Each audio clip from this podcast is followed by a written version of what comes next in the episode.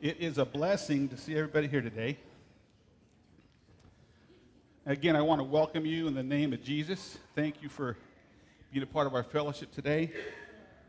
But I do need to start off with a couple things. First of all, if you do not have a Bible, uh, raise your hand, and the lovely and talented Brian Thacker will make sure that you have a Bible. So if you need one, just raise your hand, he'll get one to you. And the second thing, which I think is the most important thing, is um,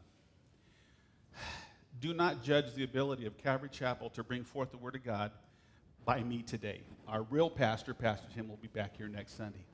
Okay, so just be patient. Be praying for me and be patient. Okay, starting off. How many of you, but raise you by, by hand, how many of you have ever gone through a trial or a battle in your daily life? Okay, all right, yeah, I'll, think I'll put it like that, right? Okay. How many of you are right now going through trials or battles in your life? Okay. How many of you are married? Okay, yeah. It's funny.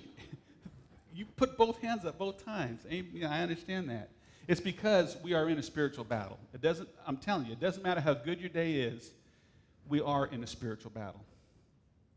The enemy today is assaulting the church, I think, greater than he ever has.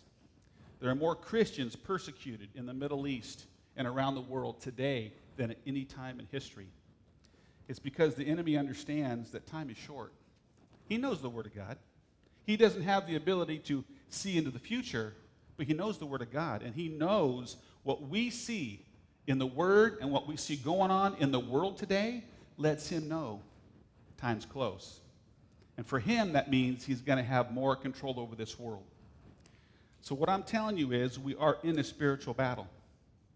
So, what I want us to do right now is open up our Bibles to 2 Timothy chapter 2, and we're going to read verses 1 through 4. 2 Timothy chapter 2, verses 1 through 4. And if you would stand with me as we read the Word of God.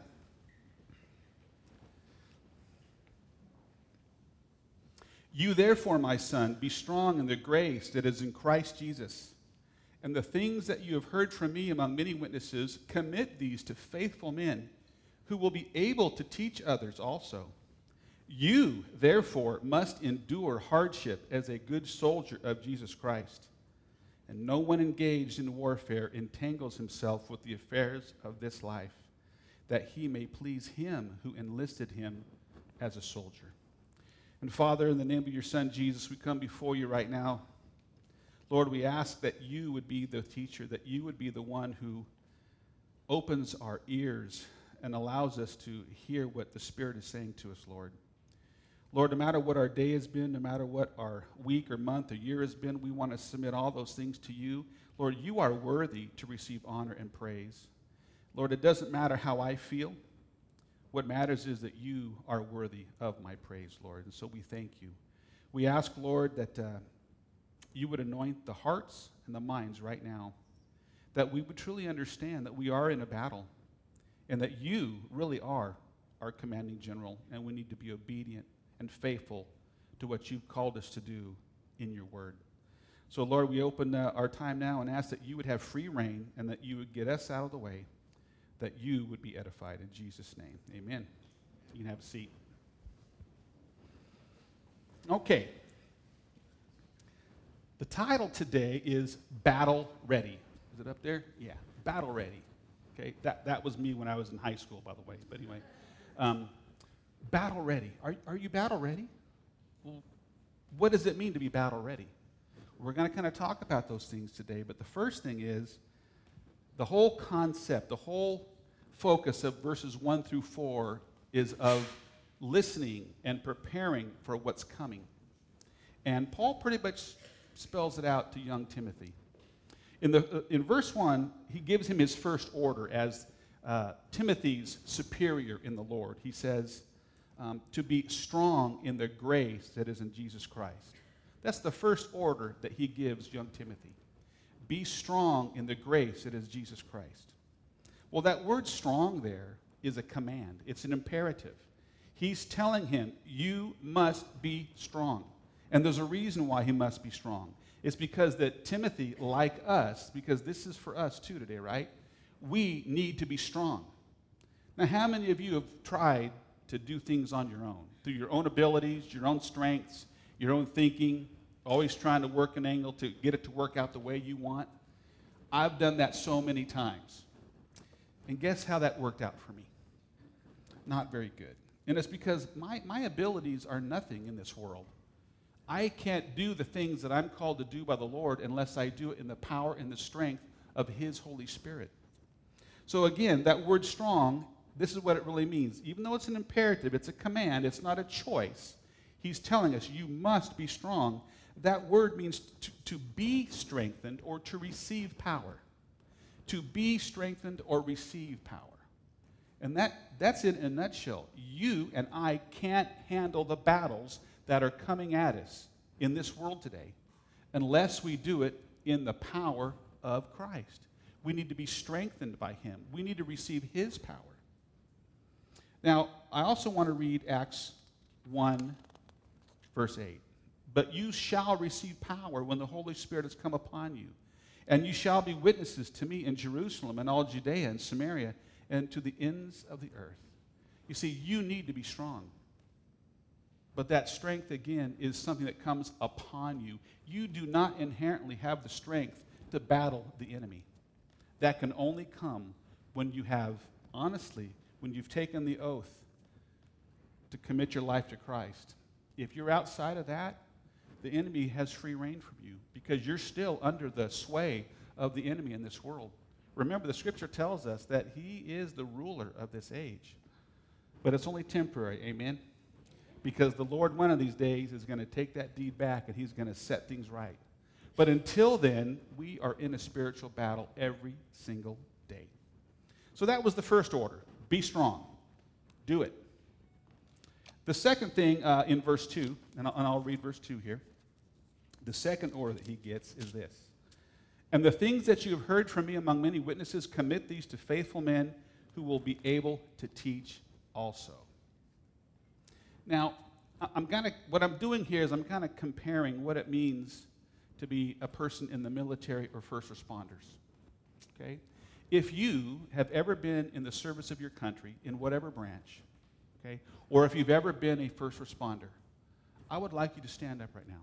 If you've ever served your country as a member of the service, or if you've been a first responder, please stand up.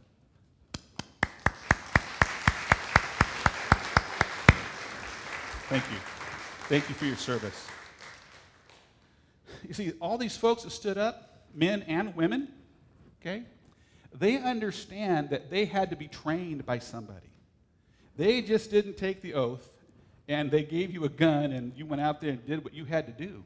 There was a training process that you had to go through. For those in the armed services, it's what we call basic training. A lot of people call it boot camp, but we call it basic training. Uh, in the uh, law enforcement or first responders, they have an academy they send them to.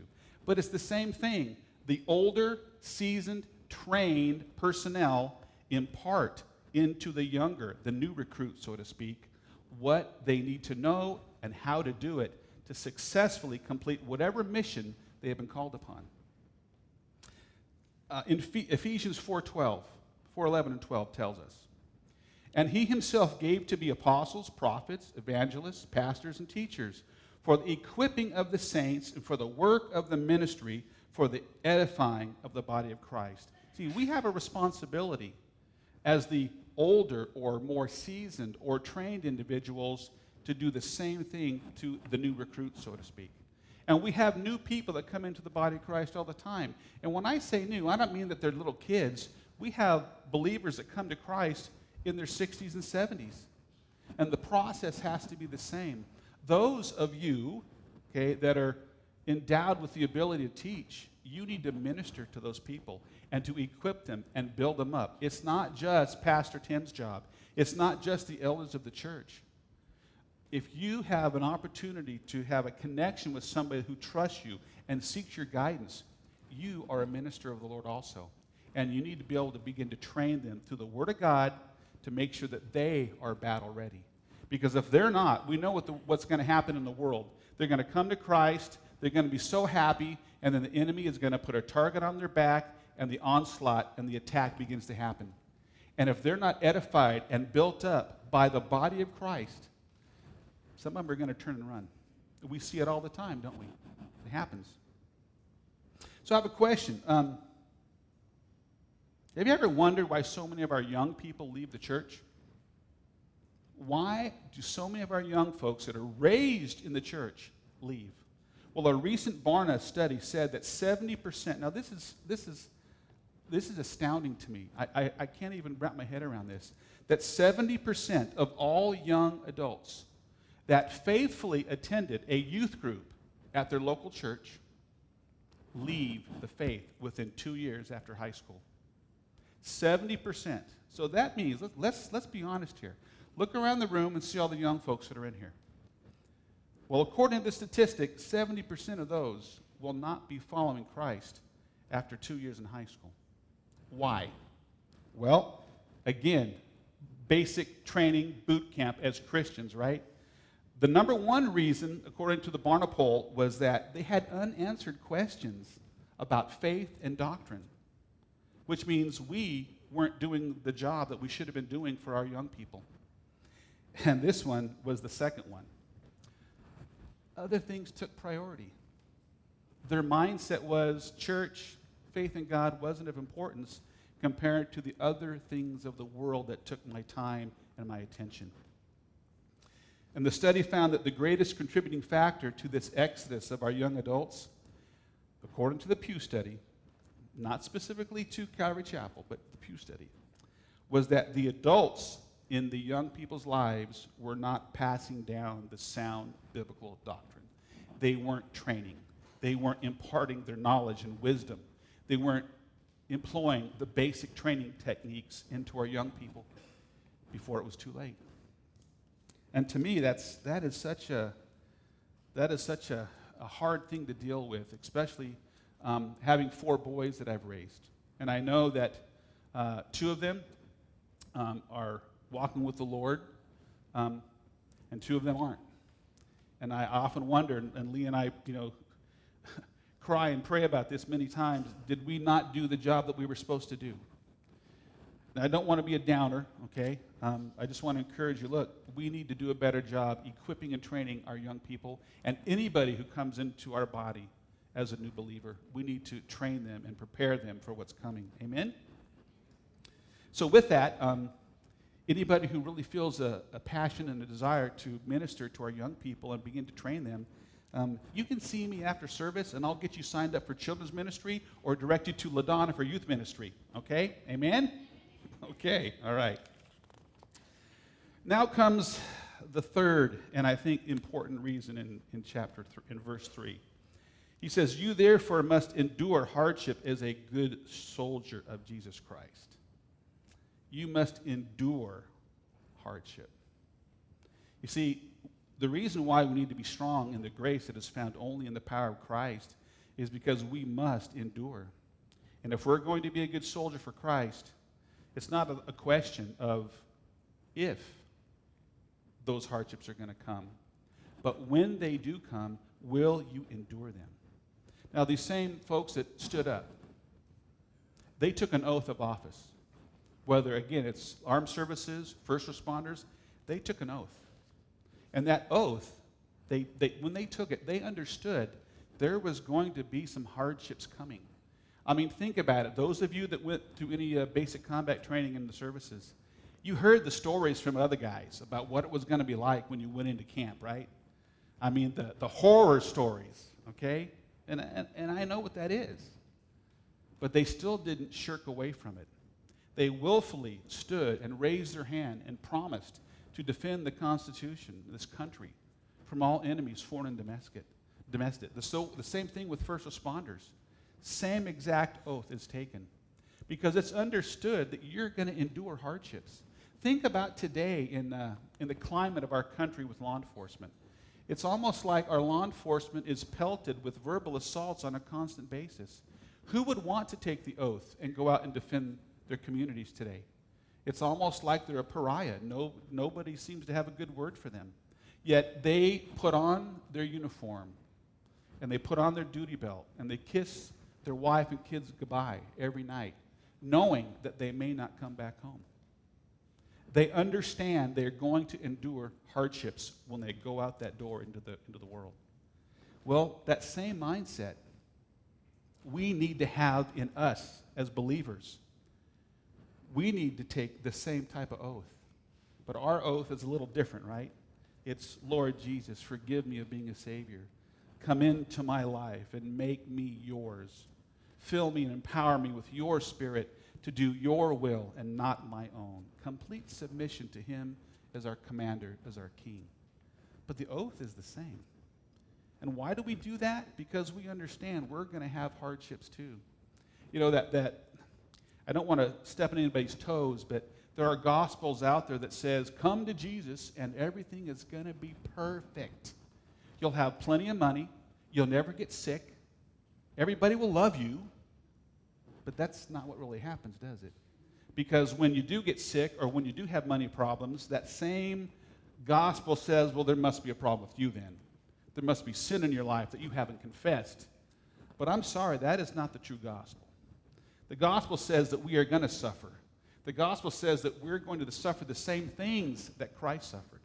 And Paul even says that he's thankful that he was accounted worthy to suffer those same things for the name of Christ. So, you as a believer, when you take that oath, when you commit your life to Christ, you're saying, I'm ready to take whatever comes at me. So, have I always been a good soldier? Nope. He uses that term there, right, to be a good soldier. I, thought about when I was studying a few weeks ago, why is it good soldier? Well, it's because in any type of unit, you got some good guys and you have a few bad guys too, right? Even within our military, even within law enforcement, first responders. There's some guys that are 100% down for what they're supposed to be doing.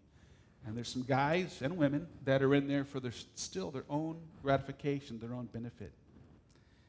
And so I've made mistakes. There's been many times that I knew what the Lord called me to do. I knew what the Word of God was directing me to do, and I didn't do it. Why? Because I was more concerned about my flesh, myself, what it was going to do to me if I was obedient. And so I ran. You know, I actually ran, turned away from what God called me to do. I wasn't a good soldier.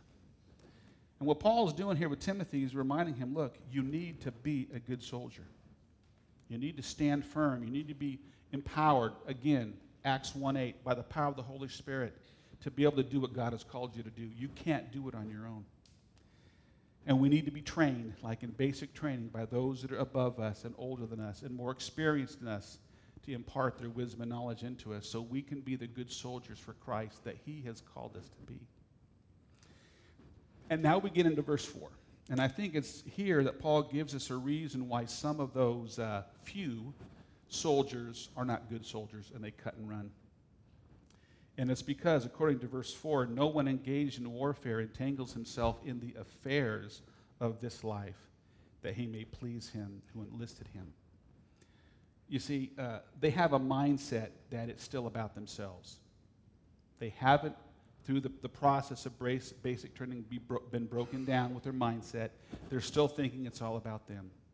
It's about money, it's about possessions, it's about relationships or lifestyles think about the relationships that, you know, I'm older, right? I mean, you can see I'm older, right? I can say that.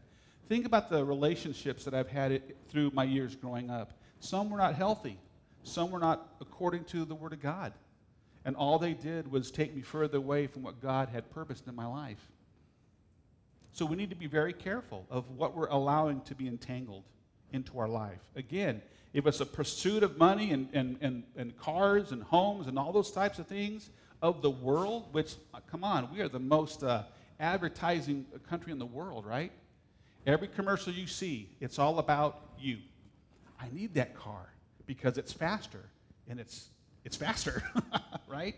Uh, women, you, you got to have that makeup, you got to have that dress, you got to have that perfume, whatever it is, and it'll make you more desirable. And we can go on and on and on and on. The whole system is focused on ourself making me the important thing instead of Christ. So I really feel that Paul is telling him here look, the reason why some will not endure is because they have not had their mindset changed. You see, anything that gets in the way of carrying out the orders of your commander, has caused you to be entangled into the world's affairs. Now, that word entangle, it's, it's a really easy word. It means to entwine or weave together something. To entwine or weave together something. And when something is so entwined and so many knots, sometimes all you can do is cut that line and start over, right? A good example is fishing. How many people here have ever gone fishing? Okay. Daniel, have you ever had a line so tangled that you had to cut it? Absolutely. Yeah. Sometimes that's the only thing you can do is cut it and start fresh. You see, if our hearts and minds and desires are focused on the things of the world, there is absolutely no way that we can please Jesus Christ, our commanding officer. So that brings me to the next section of what we're going to talk about. You see, this cutting of the line and starting over is exactly what basic combat training does to a soldier. You cut the line and you get him to start completely fresh. And there's three main things that BCT, basic combat training, does. It transforms their mindset from being self-centered to being unit focused. It also changes their physical and mental abilities. It gives them endurance that they didn't have before. And the third important thing is it trains them in the weapons of their warfare, the weapons of their battle. So the first, the first one I want to look at is the transformation process. Okay, the transformation process. Before we come to Christ, it's all about me. It's not about you. It's not about my wife. It's not about my kids. It's about me. What makes me happy? That's just the way we're. That's the way we're geared. Okay. But a recruit, when he goes into BCT, the very, from the very day he takes a step off that bus, the world has changed for him or her. Okay? You know, Jacob can, can attest to this. And those of you that stood up, you know the day you stepped off that bus, that, that, re, that recruiting officer or sergeant that was really wooing you to sign on that dotted line, the day you stepped off that bus, it was a different person a, literally a different person, and you had a, a DI, a drill instructor. And that person, I truly believe, was a spawn of Satan, okay? At least that was the experience that I had, okay? But they're there for a purpose to change my mindset. I got off the bus. I was this young kid. I had these hopes and dreams and what I anticipated it to be and it was dashed into the dirt very quickly and then stomped on repeatedly, right? And uh, again, all of you can attest to that. Your, your whole mindset was broken.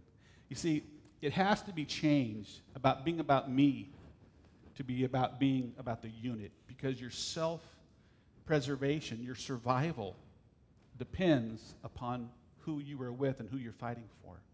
See, uh, within, the, within the Army specifically, they have battle buddies. I don't know, Dan could tell you, I don't know what they call them in the Marines, but in the Army, they're called battle buddies. You do everything with a battle buddy.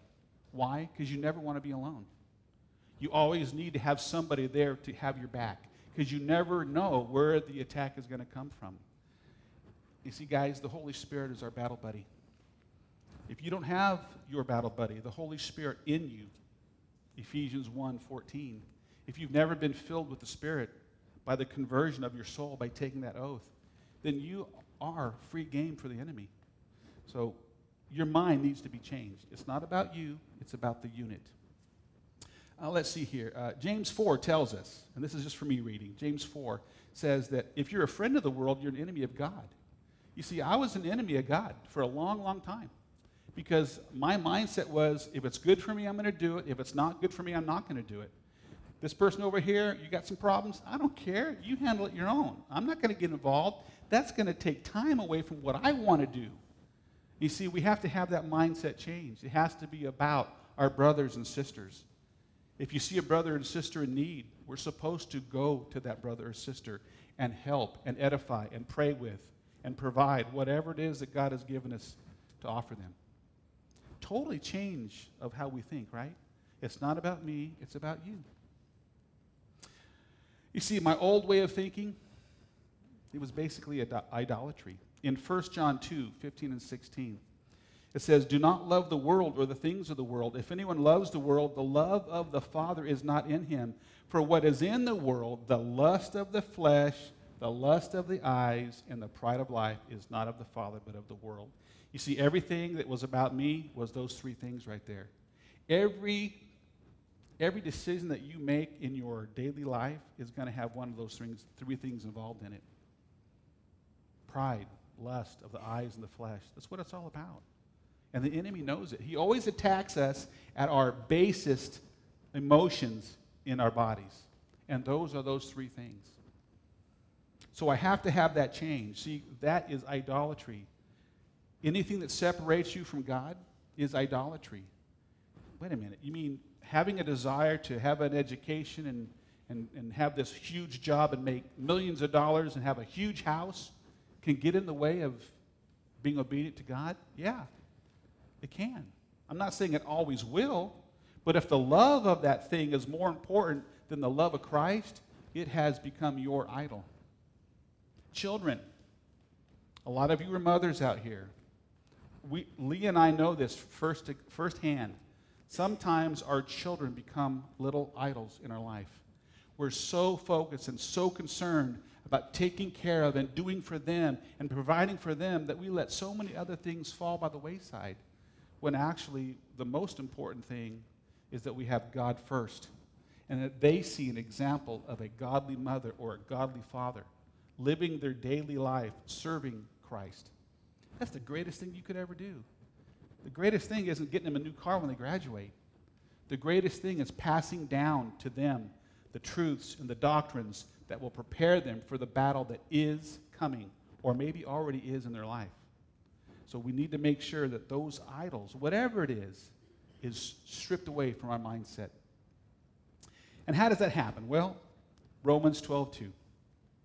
It says, Do not be conformed to this world, but be transformed by the renewing of your mind that you may prove what is that good and acceptable and perfect will of God.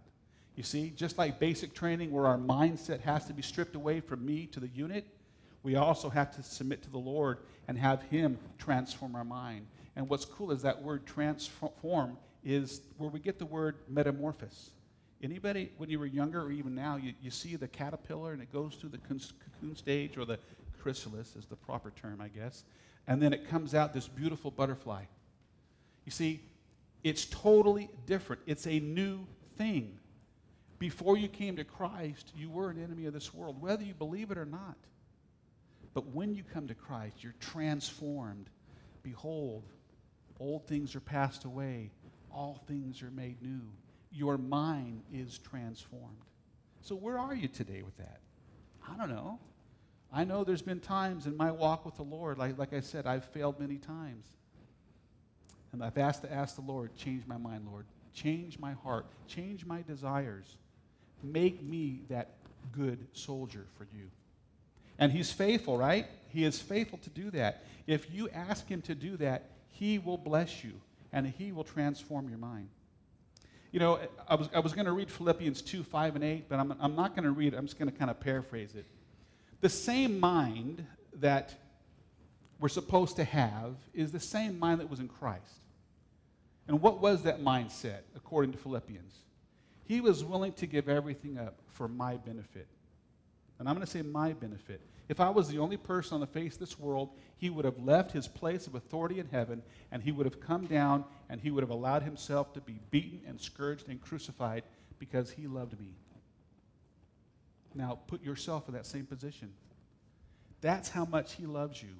His authority, his majesty, his kingship, his godhood. He allowed some things to be stripped away and he became a man. And then he allowed himself to die, the most gruesome death ever devised by man. And why did he do it? Because his mindset was it's about us, it wasn't about him. Think about it. How many times in the garden did he pray to the Father to take this cup from me? See, he knew the hardship that was coming, he knew the pain and the suffering that was coming, but he willfully submitted it to the Father, not himself. And we have to have that same mind that it's about those around me. It's, a, it's about, folks, let's get real here. It's about my spouse. It's about my brothers and sisters in Christ. It's about my neighbors. It's about my coworkers. Your life should be focused and your mind should be focused on being what you can be for them, not about for yourself. Now, I know this is kind of a downer a little bit today, and I, and I hope it's not too much of a downer. But, guys, you know what? The battle's raging. We know that in our body there are marriages and kids that are going through some horrendous things. Why is that? Well, maybe it's because we think it'll just get better. We'll just hope it gets better. Well, you know, we need to be battle ready, like, like we talk about. Because you are in a battle. Whether you believe it or not, that spiritual battle is raging around you. How many read the book uh, This Present Darkness? By I think it was Prophet Ken Prophet, I think his name, or Frank Peretti. Frank Peretti. I'm sorry. Okay, great book. Opened my eyes again. Former Baptist, ra- born and raised Southern Baptist Church. Got saved many times as a young man. Okay, um, but it opened my eyes to the spiritual battle that is around us. And the Word of God tells us that we don't fight against flesh and blood, right? Right? So when, when I make Leah mad, I remind her, honey, it's not me. Okay? It's not me. It's a spiritual battle, right? But it's, it's the same idea. It's raging around us all the time. And so we have to be prepared for it. Now, Christian basic training helps us to go from that totally focused person about us to what is best for the body of Christ so I can become to be or become the best soldier for Jesus. Now, part of that change of mindset is submission to your superiors. Now, this is going to kind of be a poke to some of us. It was to me. You see, we're trained in basic training uh, to respect those in authority over you. Trust me, I, I didn't want to at many times. I'm sure you didn't either. Um, there, if you're married today, there are many times that you don't want to respect or be, be under the authority of that person that's in front of you. I mean, we know how that works, right? That's why, you know, the scripture uh, many times, matter of fact, last week, I think in the devotional, it was about marriages and submission, right? And that is a hard word. But we were trained in basic training to be in submission to our superiors because they even though we may not agree with them, they're supposed to, if they're, if they're, if they're believers in Christ and they're following what the Word is guiding them to do, they have our best interests at heart, right? The body of Christ, we have leadership in the body of Christ for the same purpose. It's what's best for the body. And so we need to be in submission to them. What does that word mean? Well, that word submission is a willful coming under. It's a military term. You know, we, we hear so many times, you know, especially in, um, in marriage ministries, you know, well, you just need to tell that woman that she needs to submit to me. Well, I'm sorry, that's not what the word means. It's not a forceful, it's a willful submission. And why do we submit to any authority, whether it's a, a wife to a husband or even a husband to a wife? Because remember, the, the Word of God says submit one to another. It's just not one direction, right? Okay, and the women said amen, right? okay? Okay? We're supposed to submit to one another willfully because we honor them and respect them. And we know that God has called that person, whoever it is, to be a guiding light to us. And so that's one thing that we need to do. We need to submit to authority. Uh, Proverbs 3 5 and 6. Trust in the Lord with all your heart and lean not on your own understanding and in all your ways acknowledge him, and he will direct your, path, your paths. So, who are you submitting to? Are you unwilling to submit? Is it going to be your way or no way? Or are you willing to submit to the authority of the Lord Himself? Are you willing to submit to the Word of God? Are you willing to submit to your brothers and sisters who are praying for you and trying to encourage you in your walk with the Lord? It's a, a question that we all have to, to answer on our own. So, the second purpose of basic training is physical and mental endurance. It's the second most important part, but sometimes I wonder if it isn't the most important part. You see, you've all heard uh, or seen pictures of people who they're before basic training, how they looked, and they're after basic training, how they looked. You know, Jacob gave me permission to put his picture up there, but I decided not to. Okay? Um, but actually, it's like a transformation, not only of the mind, but of the body, right?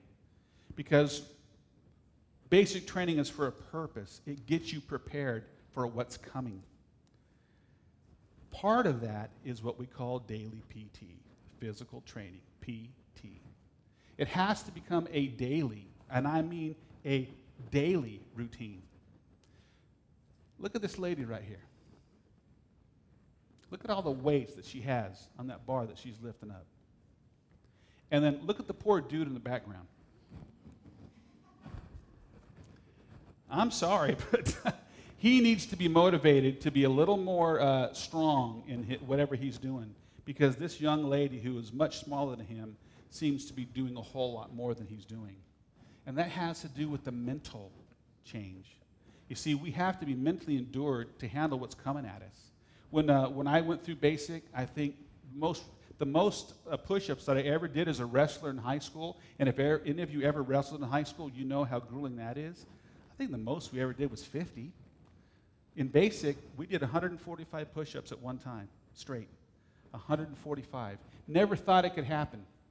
But that encourager, our drill instructor, was able to encourage us to make sure that we did more than our body physically could do. And with the same idea, how many of you have seen the movie Facing the Giants? Okay, that movie Facing the Giants, great movie, great movie. Well, there's one, there's one part in that movie where the coach is talking to the, the kids before the big game on, on the weekend, right? And Brock, who's the big, strong lineman, kind of the leader, right? He's got a bad attitude. Yeah, we ain't going to do anything. These guys are bigger, stronger, faster. You know, we're, we're probably going to lose. And so, what does the coach do? He has to mentally get him to have a mindset of endurance. And if you, if, if you remember the movie, he has him do the death crawl, gets on all fours, gets one of the, the lighter guys on his back, and he says, What do you think you can do, Brock? And he says, I, I could probably make, make it to the 50. He says, Okay, we're going to do that. He blindfolds him, right? And he gets him started. So he's on all fours with another guy in his back, and he's crawling along, the death crawl, and he's going to the 30, you know, and the 35, the 40, the 45. And Brock thinks he's almost there. But of course, the coach continues to encourage him don't give up. Give me what you got. Give me 100%. Don't you stop on me. And of course, if you watch the movie, where does he wind up in the very end? In the end zone. He didn't go 50, he went 100 yards. See, the mental endurance sometimes is more important than the physical endurance. When your physical body stops, that's where the mindset takes over of what I can endure. Well, basic training does that. It changes your mindset that it's not about how I feel, it's about what I can accomplish. Christian basic training is the same way. Don't ever think, I'm not gifted to do anything for the body of Christ. I'm not a teacher. I don't have an education. I'm not this. I'm not that. You fill in the blank. I don't have any of these things. Well, good, because you know what? Then if you did something, you would get the glory. You see, the Holy Spirit gives us gifts to empower us and to help us to be a blessing to the body of Christ. That's what it's all about. So when your own abilities are not good enough to do something, He empowers you and He strengthens you and He gets the glory for the whole thing. So don't ever think that because you don't think you're something, that you can't accomplish great things for Christ. Amen? But it all has to do with our mindset. You see, our physical and mental strength is found in Jesus. Check out Isaiah uh, 40, 28 to 31. Have you not known, have you not heard the everlasting God, the Lord, the creator of the ends of the earth? Neither faints nor is weary. His understanding is unsearchable. He gives power to the weak. That's me. And to those who have no might, he increases their strength. Even the youth shall faint and be weary. The young men shall fall utterly. But those who wait on the Lord shall renew their strength. They shall mount up with wings of eagles. They shall run and not be weary. They shall walk and not faint.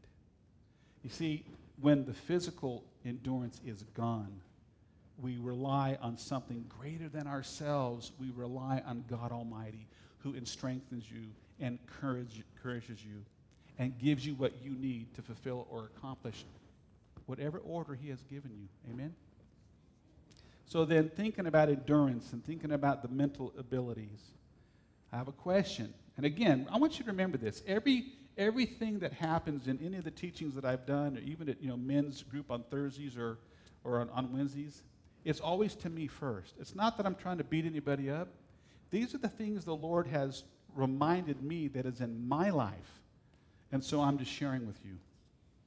What's my Christian PT? What's my Christian physical training life every day? Remember, it should be a routine, right? It should be a daily part of your, of your existence in order to be physically and mentally strong. So the question the Lord asked me was, What's my daily Christian PT like? Am I in the Word every day? Hmm. Hmm. The answer, honestly, for me personally, is no. I do as much as I can, but there's, there's once in a while that I miss being in the Word at all. But that's where my body and my mind are strengthened and prepared for battle, right? And now, could it be because I'm immersed in the distractions of the world? Remember the entanglement of the things of this world? Whether it's social media, you know, TV, whatever it is, you fill in the blank. Sports, hunting, vegging out on the couch, whatever. But the Lord reminded me that, Mike, if you would spend as much time doing the things that I've called you to do, to be in my word and to be in prayer, versus the other things that take so much of your time, you'd be a spiritual giant. And unfortunately, I'm not. I spend a lot of time doing things that don't matter. It's for myself. And I'm sure you're in the same boat with me, right? So that was the encouragement. My question what is my Christian PT like? I need to be in the Word every day. I need to be in prayer every day. I need to be strengthened by Him because I want to be battle ready. I want to be ready to take on the enemy at any point, at any place, at any time. Amen? And the final one is training with the weapons of battle. Training with the weapons of battle. Now, there should be a picture back here of a, of a different soldier that has everything. The old, the old Roman soldier. He's got his sword, he's got his breastplate, his helmet, he's got his, his shield. This is where it all kind of boils down. This is what all the training is about. It's using the weapons that you've been trained to use in the fight. But our weapons are different from regular weapons. You know, basic training, they teach you how to use, you know, your weapons, whether it's, you know, the M4 or the, the SAW, which is a great weapon, by the way. Okay, squad automatic weapon. It's the, you know, it's the machine gun. You know, those are fun. You know, um, you have uh, LAWs light anti-tank weapons. It's like the old, remember the old bazooka from the old movies, the old bazookas?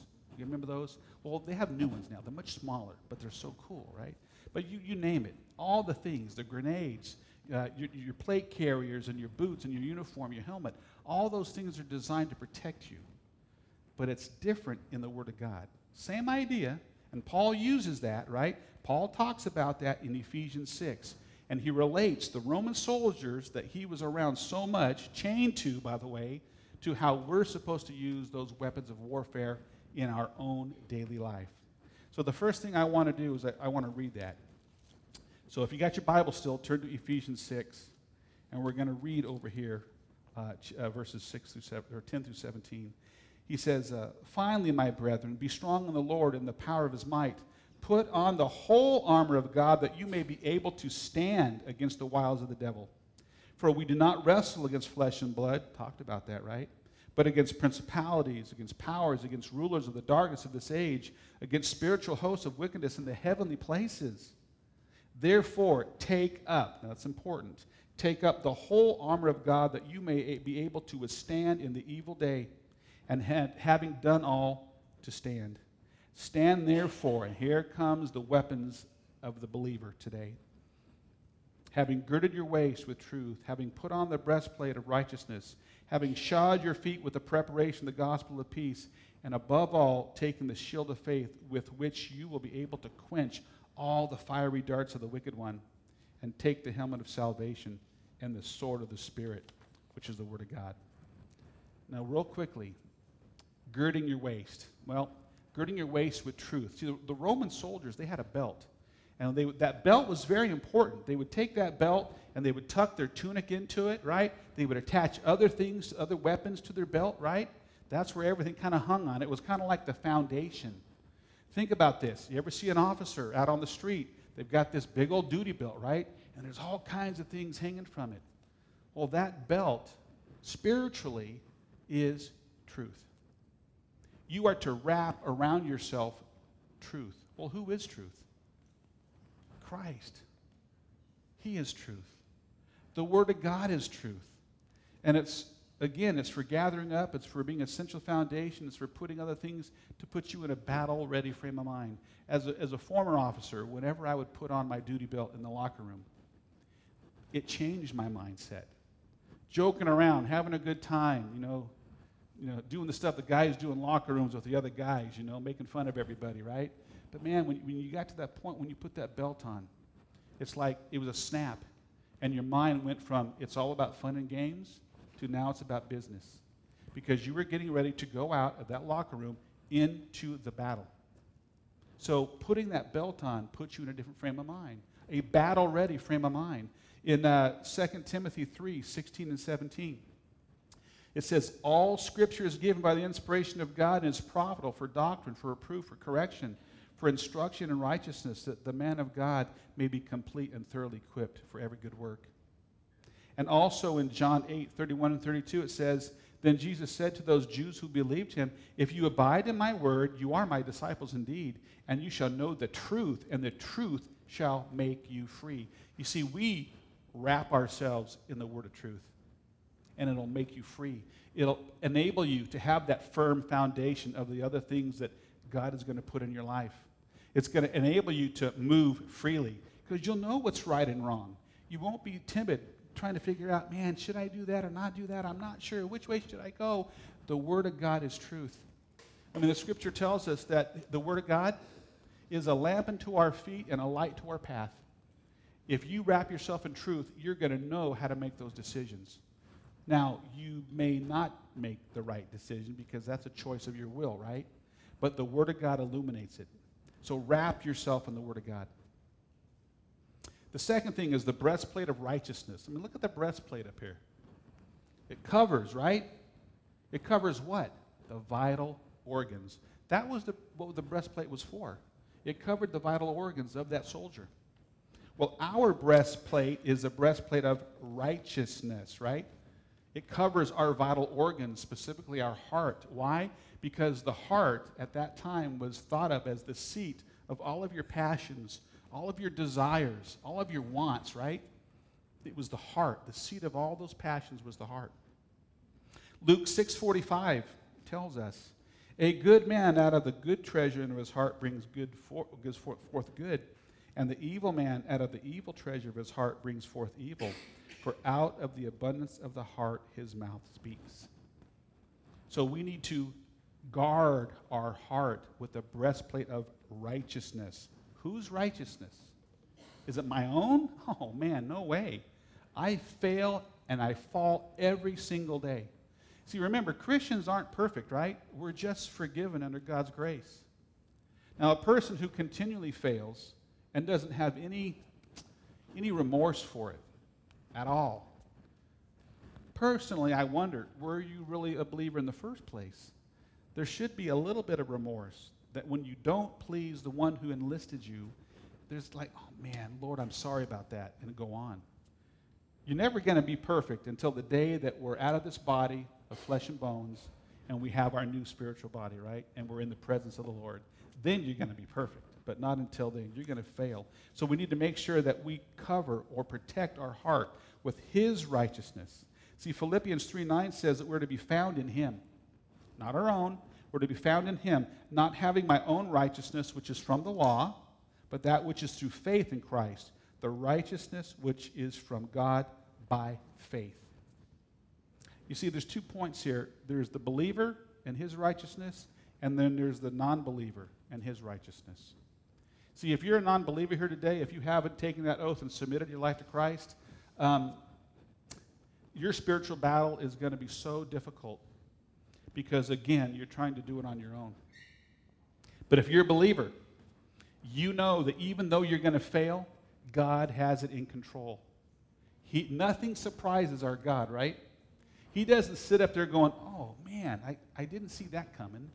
No, he already knows. And he works things out for our benefit, according to Romans 8, right? And the second thing I want to talk about righteousness is the speech that I gave to my boys, two of them that went into the service, Eric and then Jacob. And I remember having the conversation with both of them, and they went in at separate times. The day Eric came home from the Marines was the day that Jacob was leaving to go to the army.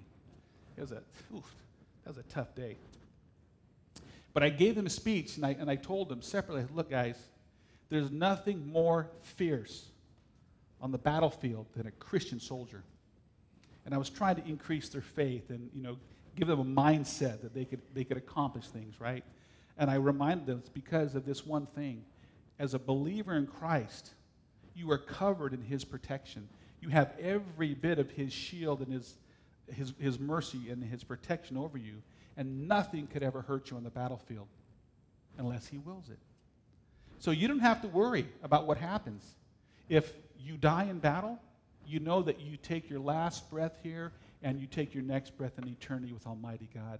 So you can be a fierce warrior on the battlefield because you're not cared you don't care about your life because you know where you're going.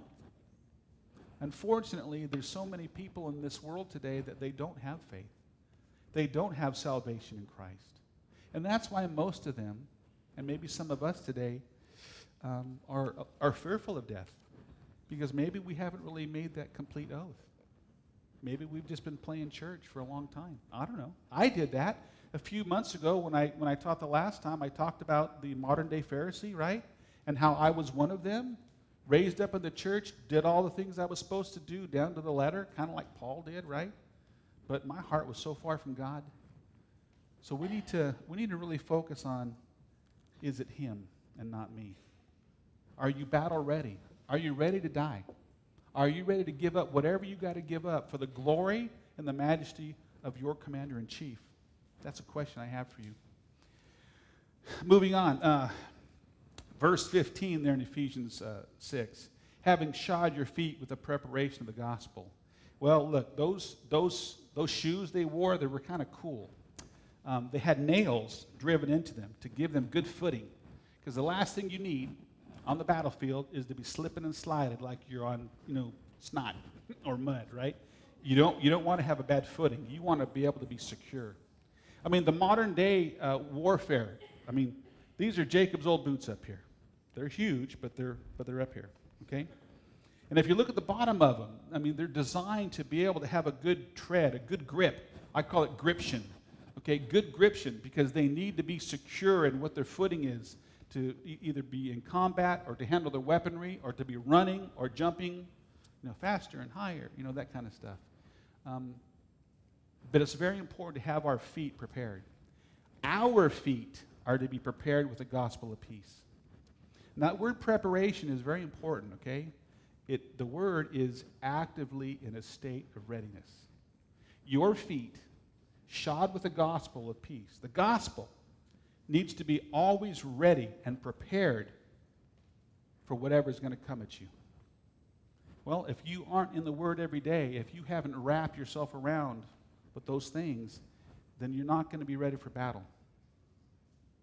Luke uh, 6 says, Whoever comes to me and hears my sayings and does them, I will show you who he is like. He's like a man building a house who dug deep and laid the foundation of the rock. And when the flood arose, the stream beat vehemently against the house and could not shake it, for it was founded upon the rock.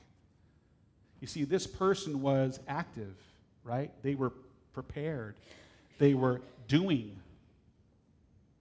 Well, what are we doing? I mean, when I say what are you, I mean me. What am I doing? Am I actively prepared for what the enemy is trying to bring into my life, into my marriage, into my family, into our church? I don't know.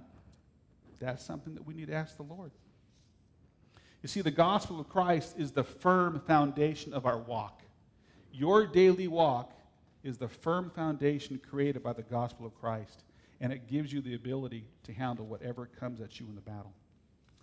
Now, in verse 16 of Ephesians 6, it says, And above all, taking the shield of faith with which you'll be able to quench the fiery darts. Now, think about it. They have this shield, right? Huge shield. Typically, it was made of a, a, a wood with some metals around it, okay? And the fiery darts that would come from the enemy would stick in that wood. Now, the reason why those darts were fiery darts and not just a regular dart coming in, because when it would stick in that shield of that Roman soldier, it was a flaming. And it was intended to be a distraction. They were hoping that that fire on that shield would get so intense, if two or three of them were in that shield, that that Roman soldier would be so distracted to the flame that they would drop the shield to get rid of it. Well, when you drop your shield, now you are susceptible to the spear thrusts of the opposing enemy. So you and I, we need to make sure that we have that shield of faith. Because that shield of faith is so cool. It not only causes those arrows of the enemy to stick, it says it quenches them, it puts them out. There's no more fire in what the enemy wants in your life through the shield of faith. It says, it says above all. Now, it doesn't mean this is the number one thing. It means in everything or in every circumstances. So, whatever you're endeavoring to do, whether it's to start a new fellowship or to minister to a neighbor or to start a Bible study in your home, whatever it is, it needs to be done with the covering of the shield of faith. Now, what are the fiery darts that the enemy shoots at us? Well, I came up with a few. You could probably name a hundred. I came up with a few. And the one that really came to my, to my mind was negative thoughts. The enemy is always throwing those fiery arrows at me with negative thoughts, reminding me of my unworthiness, reminding me that I'm not equipped or able to do anything for Christ because of all the garbage that's in my past. How many of you have ever felt that you're not worthy or adequate to do anything because of everything that you brought in your luggage? Well, but remember, old things are passed away, all things are new. You, if you're in Christ, you are a new creation. The enemy wants to remind you by these darts coming at you. But Christ doesn't remember those things. When the Father looks at you, guess what he sees? He sees his Son, Jesus, because you are covered in Christ. The Word tells us that when you come to Christ, that you put on Christ. And that word is enduo, and it means to cover with or to sink into. It's like taking your favorite, your favorite bathrobe or your favorite winter jacket and just wrapping yourself in it. That's what the Father sees. He sees Christ covering you completely. So those fiery darts don't penetrate Christ, do they? Because nothing can penetrate Jesus Christ. Nothing. The enemy doesn't have any power over him. Have you ever even doubted your salvation? I have. Those darts that come at us from the enemy have to be quenched, and they can only be quenched by the shield of faith. Uh, look at John, or 1 John 5 4. 1 John 5 4. It says, For whatever, whatever is born of God overcomes the world, and that victory that has overcome the world is our faith. See, faith is extremely important. It's the word pistis, and it means to have a conviction or a belief in. Well, I'm convinced that when I hit the light switch, the lights are going to come on, right? Does it always happen, though? Nope. Especially when you live in Middle Tennessee and we, had a, and we have a storm. That light may not come on, okay? But you can be guaranteed 100% that if you put your faith in Christ, He is going to do and accomplish what He said He'll do in your life because he is faithful. It's all about trust. The shield of faith is about trusting in Christ. Those fiery darts are consumed by him and him alone. So think about it this way, guys. Think to yourself when I'm weak, he is strong. When I'm faithless, he is faithful. When I'm in a sinful state, he is righteous. And when I feel unworthy, I know that he is worthy to receive all power and glory because he is Almighty God. You see, our shield is the covering and the protection that only Jesus himself can provide, where nothing can penetrate. And moving on here to the last two the helmet of salvation. I mean, you can see one of the helmets down here. Kind of heavy, a lot, lot, heavier than I thought it would have been when I went through basic. I know the new stuff they have today is, is made out of Kevlar, right? We had the old steel pots, man. I mean, you could literally cook your meals in them, okay? And you would shave in them. Seriously, you would put the water, and you'd shave, put the water out of your steel pot, okay? The new stuff was a lot lighter weight, more high tech. But the Roman helmet was for the protection of the head and the ears and the eyes. You see, your ears and your eyes, now this is specifically for not just us older folks, but the young people. Your ears and your eyes are a gateway into your soul. What you allow to come in is going to affect your daily walk with Christ. So, just like the helmet is to protect those things, we need, we need to take upon the helmet of salvation to protect what we see and what we hear. You see, if you, if you really in your mind say, Look, I'm saved by the grace of Jesus Christ, I was bought with a precious price, the blood of Christ, I don't want to do anything to bring dishonor to his name. That should make you stop and think, man, should I be watching this thing? Or should I be listening to this conversation? See, that's what the helmet of salvation does for us. It protects us because we want to make sure that whatever's coming into these portals is good and pure and righteous. Because if it's not, young folks, it's going to change you. It's going to make you, um, it's going to acculturate you to the culture. It said, whatever one generation tolerates, the next generation will embrace. And that's what we see today, right? The things that used to be just not talked about is now front line and center. It's promoted and it's encouraged every single day in our media and TV programs. So be careful what you allow to come in. And the last thing here is the sword of the Spirit, which is the Word of God. The sword of the Spirit, which is the Word of God. All the armor that we talked about was all defensive.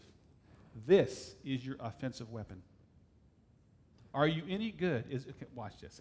If a law enforcement officer goes out into the public, but he doesn't have any offensive weapons, and he gets into a tough situation, it's not going to be any good. As we say, no bueno. The same thing with us. We need to make sure that we have our offensive weapon ready at all times which is the sword of the Spirit, the Word of God. You see, the Romans used that, that short sword, and you can see it up here. It wasn't real long. Why? Because it was specifically used for close combat. You see, the enemy wants to be in close combat with you, right? He's always near you, he's always whispering. He's always trying to throw those darts at a close range, hoping to hit those vital areas that's not protected by your shield. Okay? And the sword is designed for penetrating, slashing and penetrating. And that's what the Romans used. But see, with any, with any part of this equipment, you have to be skilled. If you're not skilled with your sword, the Word of God, how are you going to use it effectively? When a, when a person uh, of the military goes into battle, or again, law enforcement goes out into the world, they have to be skilled in the use of their weaponry. How about me? Am I training? Am I trained daily in the Word of God? Am I able to apply what the Word of God is telling me in my daily life? Or am I so unskilled that when something happens, I'm not effective? How many times has somebody asked you, hey, what about this? I know what, what the, I, I'm not sure what the Word of God says, but I've heard that the Bible says this. Are you able to answer that person? Are you able to give them encouragement and guidance from the Word of God? Are you skilled in it? Or are you like I was for so many years and said, well, here, let me, let, me, let me have you go talk to my pastor because I really have no idea what you're talking about. You see, we have to be skilled. We have to be prepared because you, again, you are on the front lines of the battle. You know, Pastor Tim, he's not on the front lines. He's up here on, on Sunday. But you guys, you're on the front lines. The battlefield is when you walk out those doors, right? In your homes, in your workplaces, where you go shopping, in your neighborhoods. That is the front lines. And you need to be ready to have that spirit, the sword of the spirit, ready to be able to penetrate what the enemy is doing. You need to be effective. See, our, our sword, the Word of God, according to Hebrews 4.12, for the word of God is living and powerful and sharper than a two edged sword, piercing even to the division and soul of the spirit and of joints and of marrow, and is a discerner of the thoughts and intents of the heart. See, that's the important part right there. It discerns the intents and the thoughts of our heart. How many times have I attempted to do something because I thought it was a good thing to do, but that's not what God called me to do? And come to find out, I did it for my own selfish reasons. I thought I was going to get a pat on the back, or I was going to get somebody to say something positive about me. You see, the intent of my heart was the wrong thing. My motives were wrong. So we need to make sure that we are skilled in the Word of God to remind us and to show us what our motives are. And to be ready at a moment's notice to bring that sword out to be able to either rebuke or encourage or to enlighten people that don't have any understanding.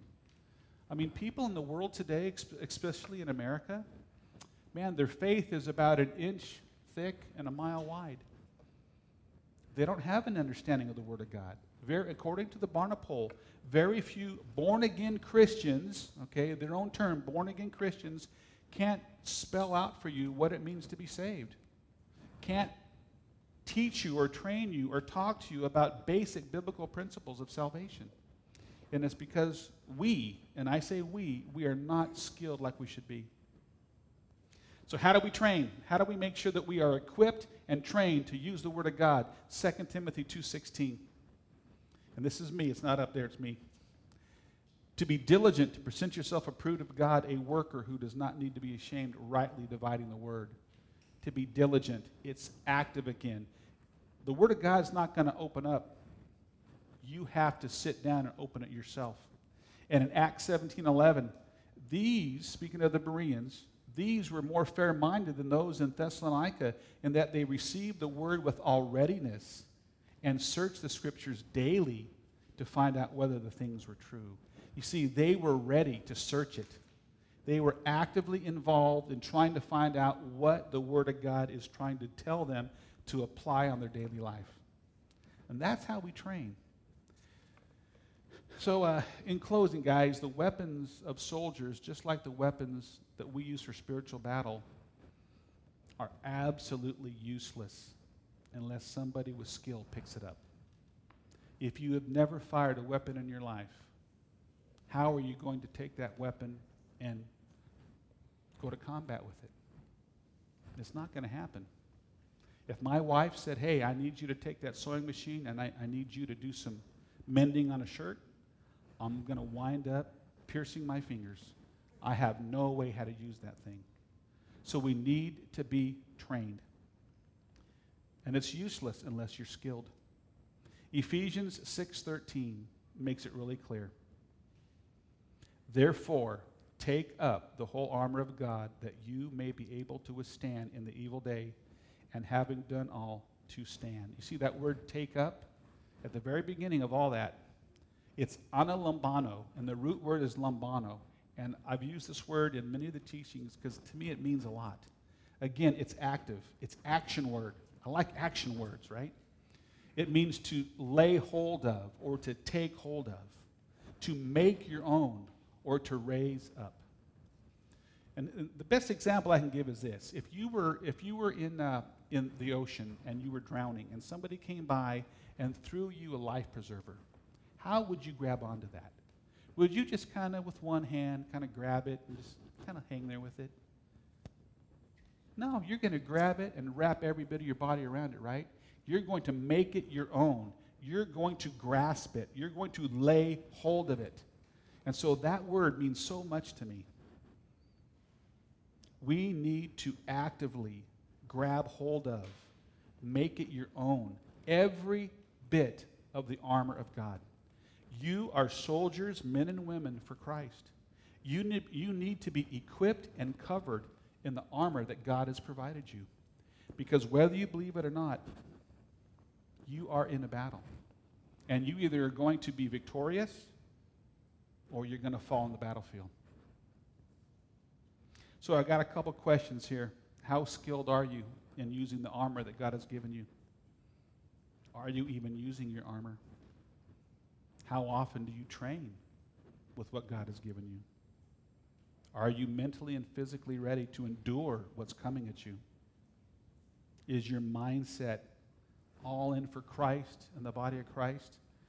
Or is it still about what you want, what your needs? Well, don't, don't lose hope. Because Romans 8:37 tells us that yet in all things we are more than conquerors in Christ through him who loves us.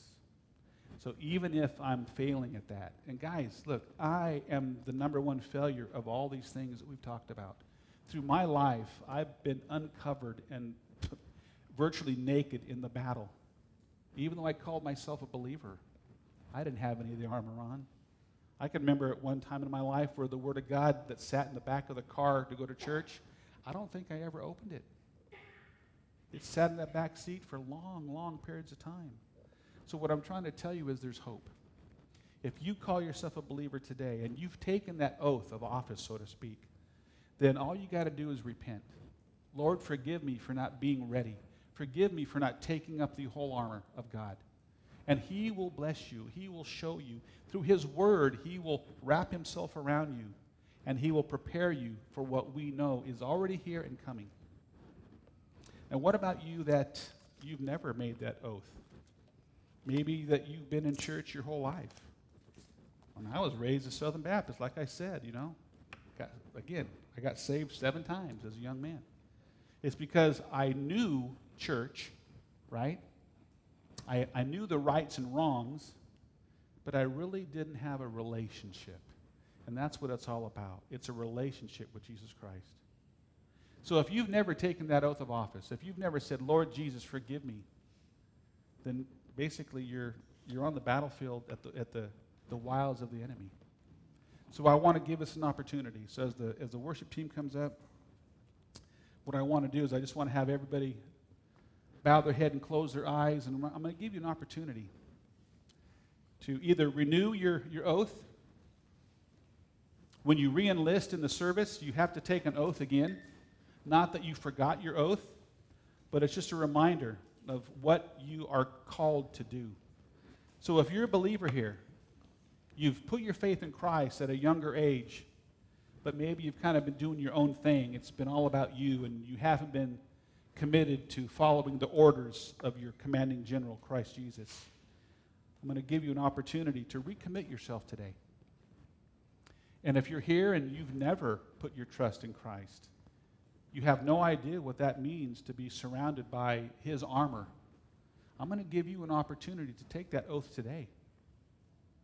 So, Father, we thank you so much, Lord, that uh, you are a commander and that we can trust in you because we know that you have you have thoughts for us that we can't even understand or envision. Like Jeremiah 29:11 tells us, Lord, that your thoughts for us I can't even imagine them, Lord. So, Lord, if, if there's somebody here today that had taken that oath and committed themselves to your service in the past, but hasn't been doing the good job of being a good soldier, Lord, I pray that even right now that your Holy Spirit would be wooing them and drawing them to make a recommitment, to re-enlist in the army of God. And, and if that's you, if, if that's you here today, and you've you felt the pulling and the tugging at your heart, you realize that you have not been a good soldier, and you want to make a recommitment to your service of the King, I just want you to slide your hand up. Let me see you. God bless you. God bless you. God bless you in the back. God bless you. And that's what it's all about. God bless you. It's about that commitment to following what you have called us to do, Lord. To be our commander and our king. It's all about our service to you for your glory, not about ourselves. So I thank you for those hearts here already that have recommitted to your service. And now, and Lord, now, if there's anybody here that has never made that commitment, they've never said, I want to give up my rights and my authority, and I want to enlist as one of your foot soldiers that I trust in you, Lord Jesus, as my commander. I commit my life to you, and I submit my life to you willingly. If that's you, you've never made that commitment, but the, the Lord is calling you right now, just raise your hand up also. That you realize that it's been about you and that you are not willing to lay your life down in the past, but now you are. That you understand that it's all about Him. So, Father, we thank you for the recommitments today. And we know, Lord, that you are merciful, and that you're righteous, and that you're gracious. And Lord, I don't want anybody going out of here today feeling like they were beat up. Lord, I want them to feel that they have been encouraged, like the drill sergeant that I had, Sergeant McNutt, that he reminded me that I could do so much more if I would just be willing to be molded. Lord, we want to be molded by you. We want to be able to be to be able to do so much more than we can think of for your glory. So Lord, I pray that every person here today would take up the whole armor of God and that they would surround themselves with your power and your strength and that they would go forth today into the battlefield ready to take on the enemy. Because, Lord, we know that we are more than conquerors because of what you have already done in us. So we praise you and we thank you. In Jesus' name.